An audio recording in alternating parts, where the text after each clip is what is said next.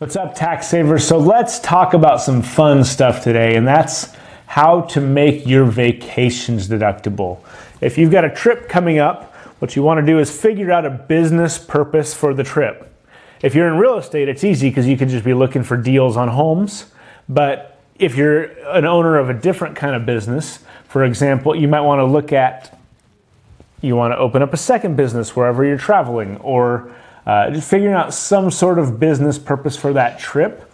And then while you're there, you want to document the business things you did on each day. And so, uh, for example, if I'm if I'm going to Arizona because I want to see if I want an open office, opening an office in Arizona because there's uh, a hotbed of my niche clients, I might fly to Arizona.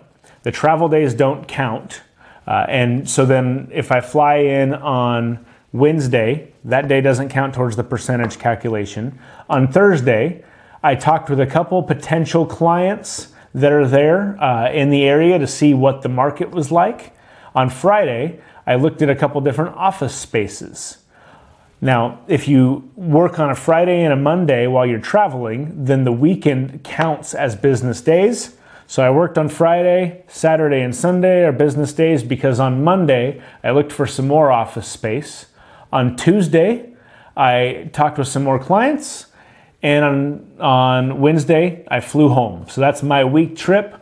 100% business day use. That means everything uh, that isn't recre- you know that isn't specifically recreation. So if if I'm on the beach and I rent a surfboard, that's not going to be deductible.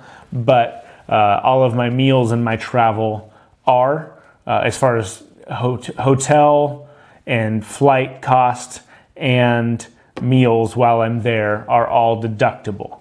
Uh, and um, so that's a really w- great way to subsidize your trip on Uncle Sam's dime. And always just try to figure out a way to make that business or that, that vacation a business trip. So, see you next time. Big up, meeny, meeny, money, mo, and flower. You're the chosen one.